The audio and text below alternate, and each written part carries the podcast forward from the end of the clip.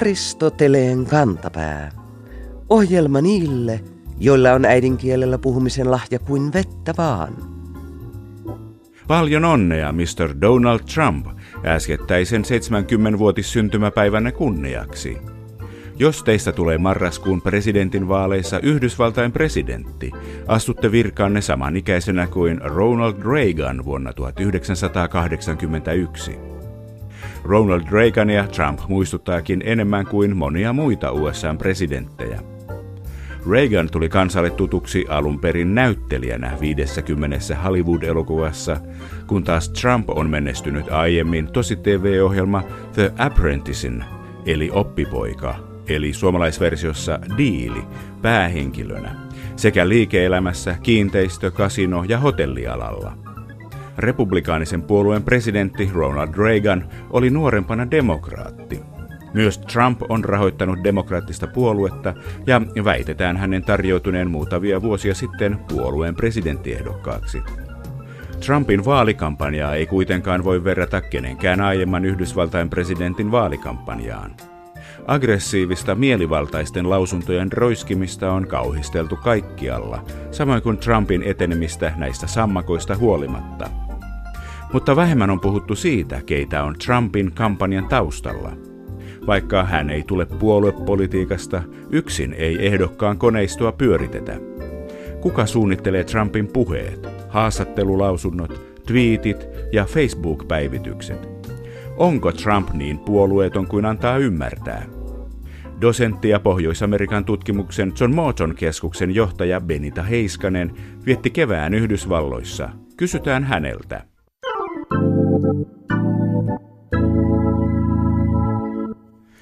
Donald Trumpin räväkkä kampanja on varmaan yllättänyt kaikki Yhdysvaltain presidentin vaalia seuranneet ihmiset, vai onko dosentti Benita Heiskanen?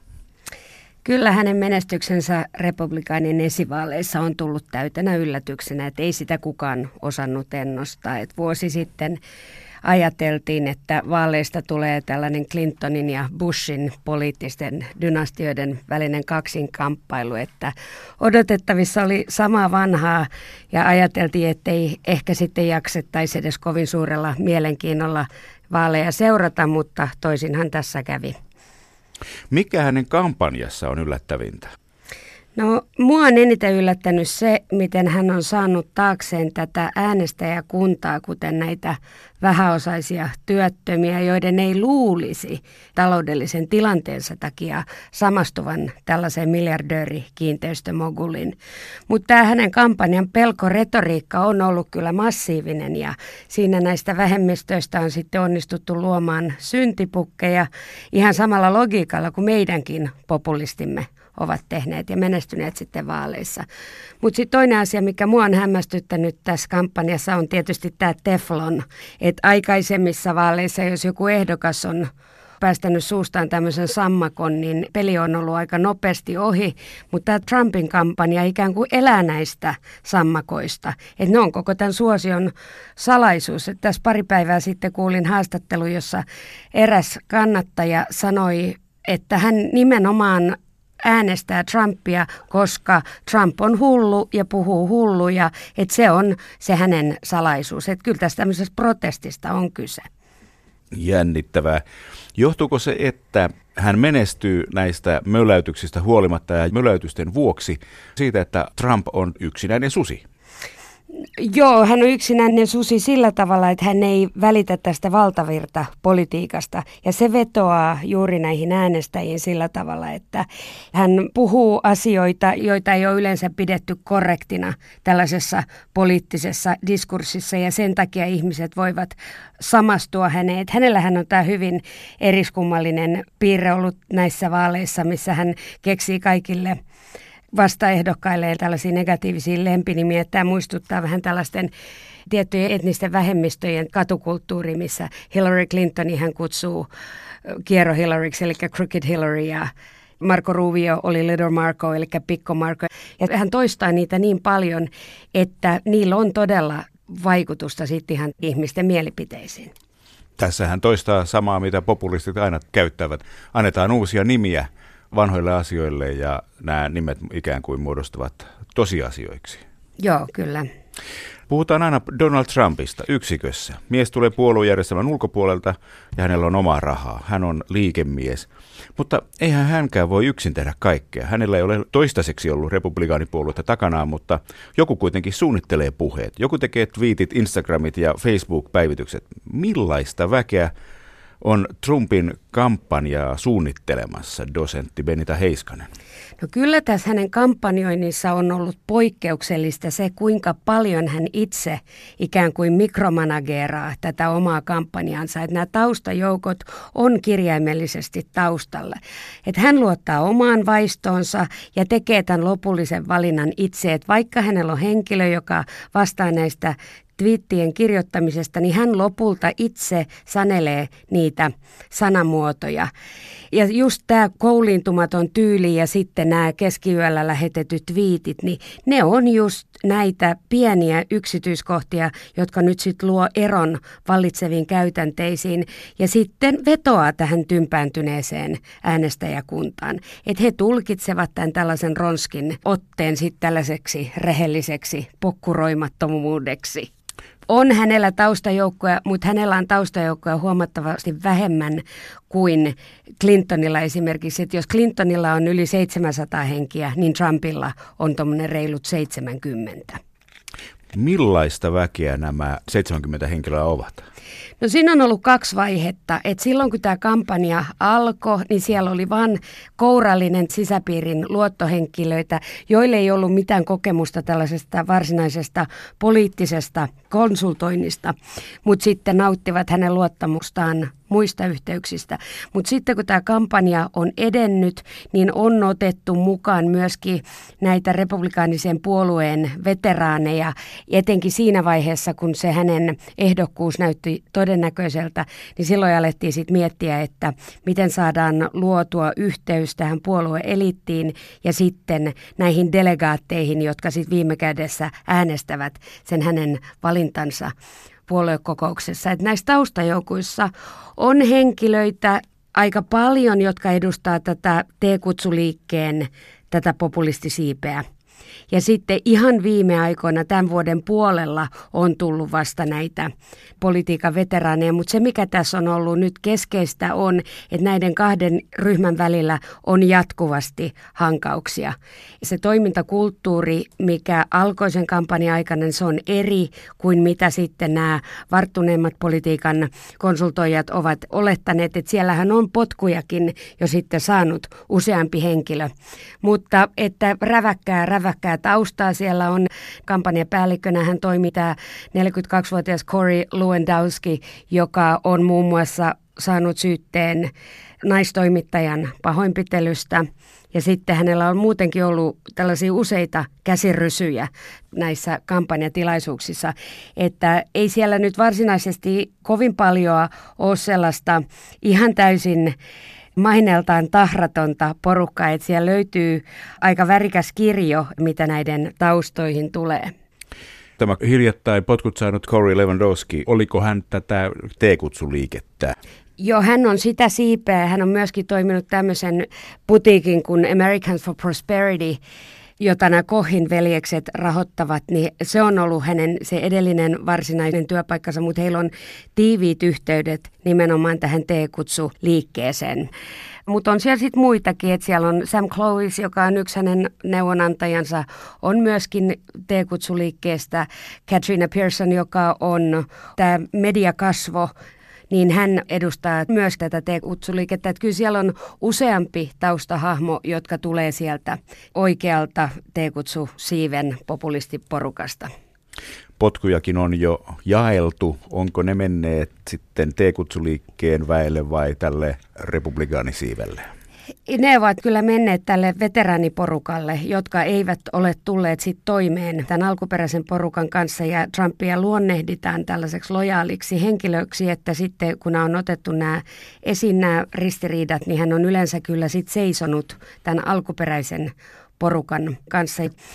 Muun muassa siellä kampanjan alkupuolella hänellä oli tällaisen oikein negatiivisen kampanjoinnin kuningas Roger Stone oli hänen palveluksessa ja tämä on henkilö, joka vaikutti jo Nixonin ja Reaganin kampanjoissa ja hän on sitten saanut potkut. Siellä on Sam Nunberg ja Rick Wiley, joka sai just potkut. Et ne on ollut kyllä enemmänkin tätä, sit tätä perinteisempää porukkaa.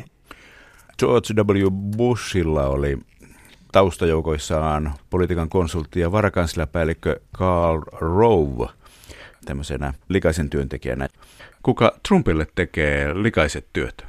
Se Roger Stone tavalla oli just semmoisen negatiivisen kampanjoinnin hahmo, mutta siellähän on tällä hetkellä tämä someviestinnästä vastaava Coca-Colan ja Trump Golfin palveluksessa työskennellyt Daniel Scavino.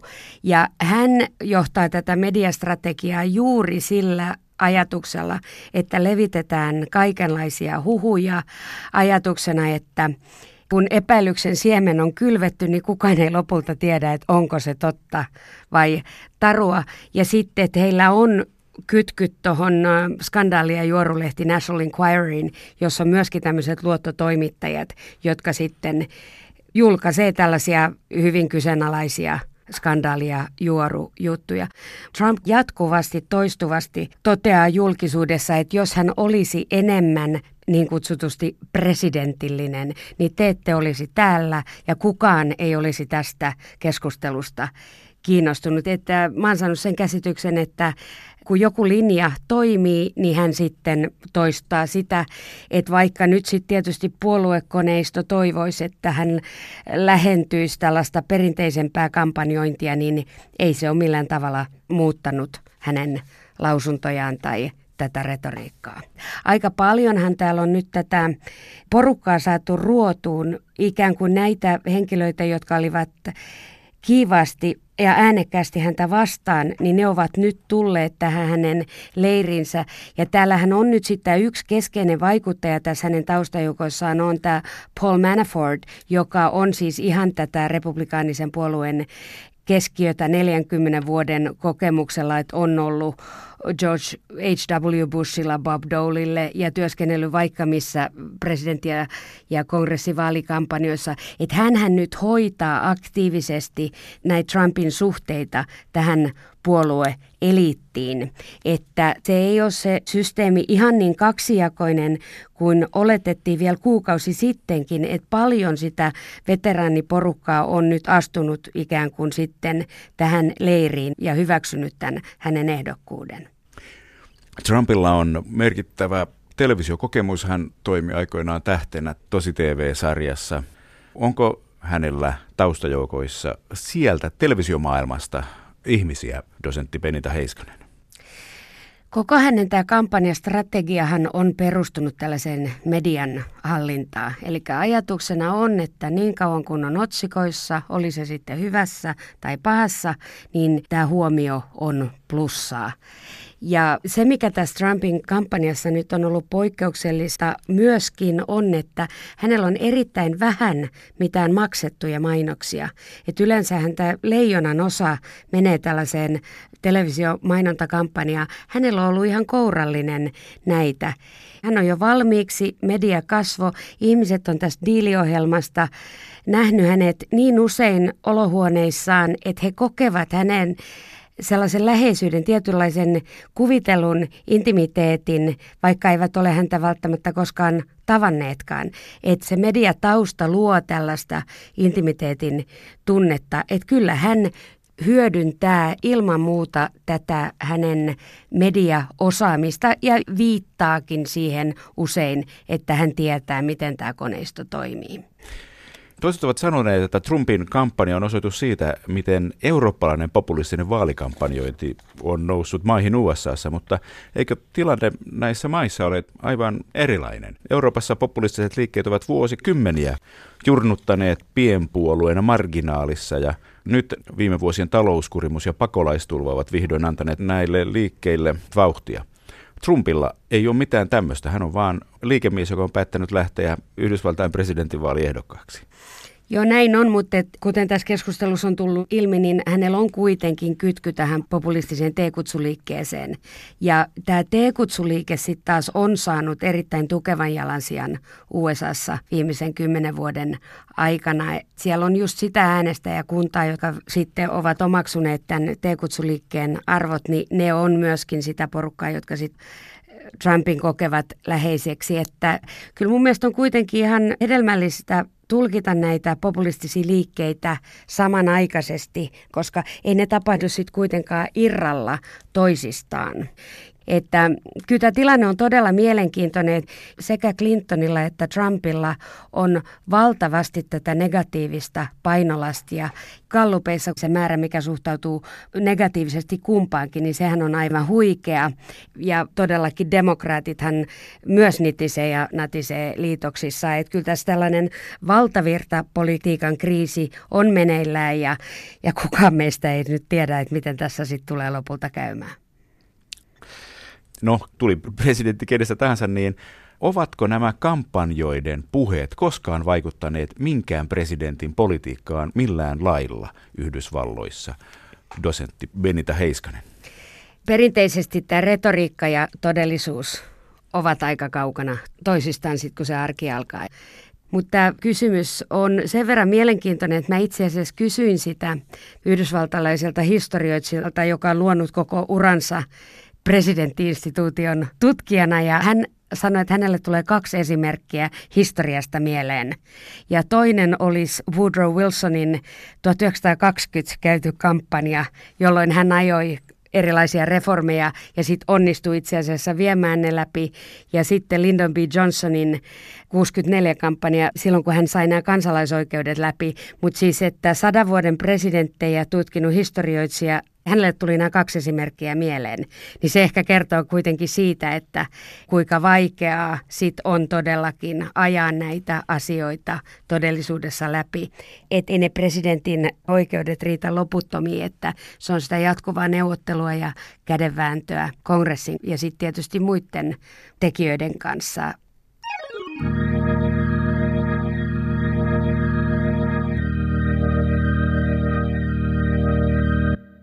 Valta turmelee ja täydellinen valta turmelee täydellisesti, sanotaan.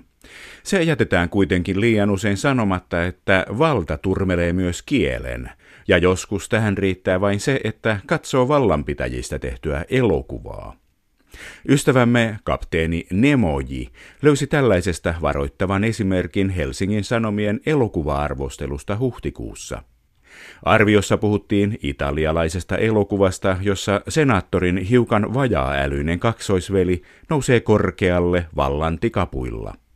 Arvostelija luonnehti valtaan nousun helppoutta näin. Viikon fraasirikos.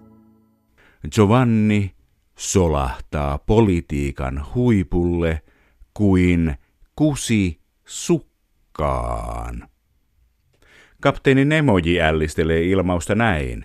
Kiehtova osmoosi-ilmiö. Aristoteleen kantapään sukkafraasien ylihuopatossu ei innostu diffuusiotulkinnasta, vaan jyrähtää, että ilmaukselle kuin kusi sukassa on varattu aivan tietynlainen merkitys täällä koillis-eurooppalaisen Suomemme kieli-ilmastossa. Se on aivan hiljaa. Arvostelijan käyttämä muoto solahtaa kuin kusi sukkaan on tässä mielessä tolkuton, joten julistamme skribentin syylliseksi sukkien tuottamukselliseen likaamiseen ja määräämme hänet hoitamaan sukkapyykkivuoron koko kesän ajan. Aristoteleen kantapää, Yle Radio 1 ja Yle Areena yhteistyössä kotimaisten kielten keskuksen kanssa ylpeänä esittävät Kielitoimiston puhelinneuvonnan 70-vuotisjuhlasarjan Kielineuvonnan vuosikymmenet.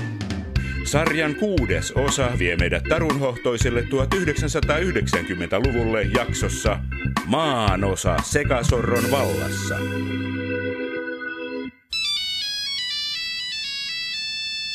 Nimineuvonta Ari Neuvonen. Päivi Heikkilä täällä hei. Käännän EYssä tehtyä lehtistä, jossa esitellään väestötietoja Euroopan maista. Kun Tsekkoslovakia tai tarkoitan siis Tsekin ja Slovakian liittovaltio nyt hajosi, niin mitkä ovat uusien valtioiden viralliset nimet? Esimerkiksi sanomalehdissä olen huomannut nimet Tsekki tai Tsekin maa SHlla. Viralliset nimet ovat Slovakian tasavalta ja Tsekin tasavalta. Epävirallisesti voidaan käyttää nimeä Tsekki tai tarvittaessa Tsekin maa.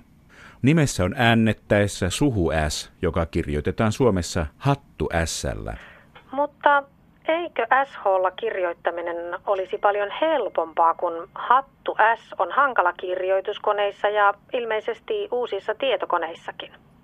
Merkin tuottamisessa pitää kieltämättä nähdä vaivaa, mutta Suomen oikeinkirjoituksessa yhtä äännettä pyritään merkitsemään yhdellä kirjainmerkillä. Sitä paitsi kirjainyhdistelmä SH ei äänny suhuässänä esimerkiksi sanassa pasha. No, kai se on hyväksyttävä. Kun tätä Euroopan karttaa on nyt viime vuosina oikein urakalla laitettu uusiksi, niin entäs tuo uusi etelänaapurimme? Onko Viro vai Eesti oikein? No, tästä onkin väitelty jo 40-luvulla.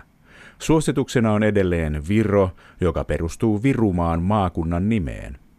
Vastaavasti esimerkiksi oman maamme nimi Suomi perustuu alkujaan maakunnan nimeen Suomi, joka viittasi 1500-luvulla vain varsinais-Suomeen. Suomalaiset ovat itse asiassa käyttäneet nimityksiä Viro ja virolaiset ennen kuin virolaiset itse rupesivat käyttämään Eesti-nimeä. Mielenkiintoista. Mieheni muuten väitti kiven kovaan, että Viron presidentin nimeä taivutetaan, kuten vieraskielisiä nimiä yleensäkin, eli Lennart Merin. Eikös meri kuitenkin tarkoita merta ja nimi taivu meren? Kyllä, Viron sana ja sukunimi meri tarkoittavat merta. Jos virolainen sukunimi on käytössä myös Suomessa, taivutetaan sitä kuten suomalaistakin sukunimeä, siis Lennart Meren. Pääsenpä sanomaan, että olin oikeassa. No brittien rajat sentään ovat ennallaan, mutta saako jo kirjoittaa maahanmuutosta Iso-Britanniaan? Kyllä suositus on edelleen Isoon Britanniaan. Adjektiivia on siis luonteva taivuttaa erisnimissä samaan tapaan kuin yleissanojenkin yhteydessä, esimerkiksi isoon valtioon. Ok, kiitos paljon, tästä oli apua. On se hienoa, että tällainen ilmainen palvelu on olemassa varsinkin näinä lama-aikoina. Kiitos ja hyvää uutta vuotta. Suomen kielen lautakunta antoi Tsekkoslovakian toisen osavaltion nimestä suosituksen Tsekki ja selvyyden vaatiessa Tsekin maa jo vuonna 1980.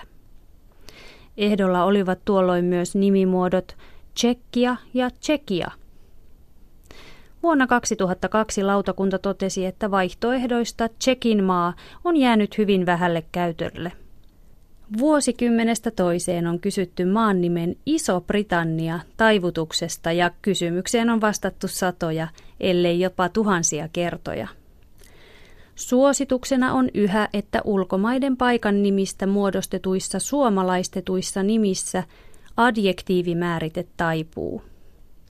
Myös kotimaisissa paikan nimissä adjektiivi taipuu yleensä, esimerkiksi Uudellamaalla, Vähässä Kyrössä. Kielitajua kiusaavat kuitenkin monet kotimaisten paikan nimien poikkeukset. Sanotaan esimerkiksi Korkeasaaressa tai Pyhäjärvellä, eikä Korkeassa saaressa tai Pyhällä järvellä. Tapahtuu seuraavalla vuosikymmenellä. Kuuntele kuukauden kuluttua jakso Vuosituhannen arvoitus.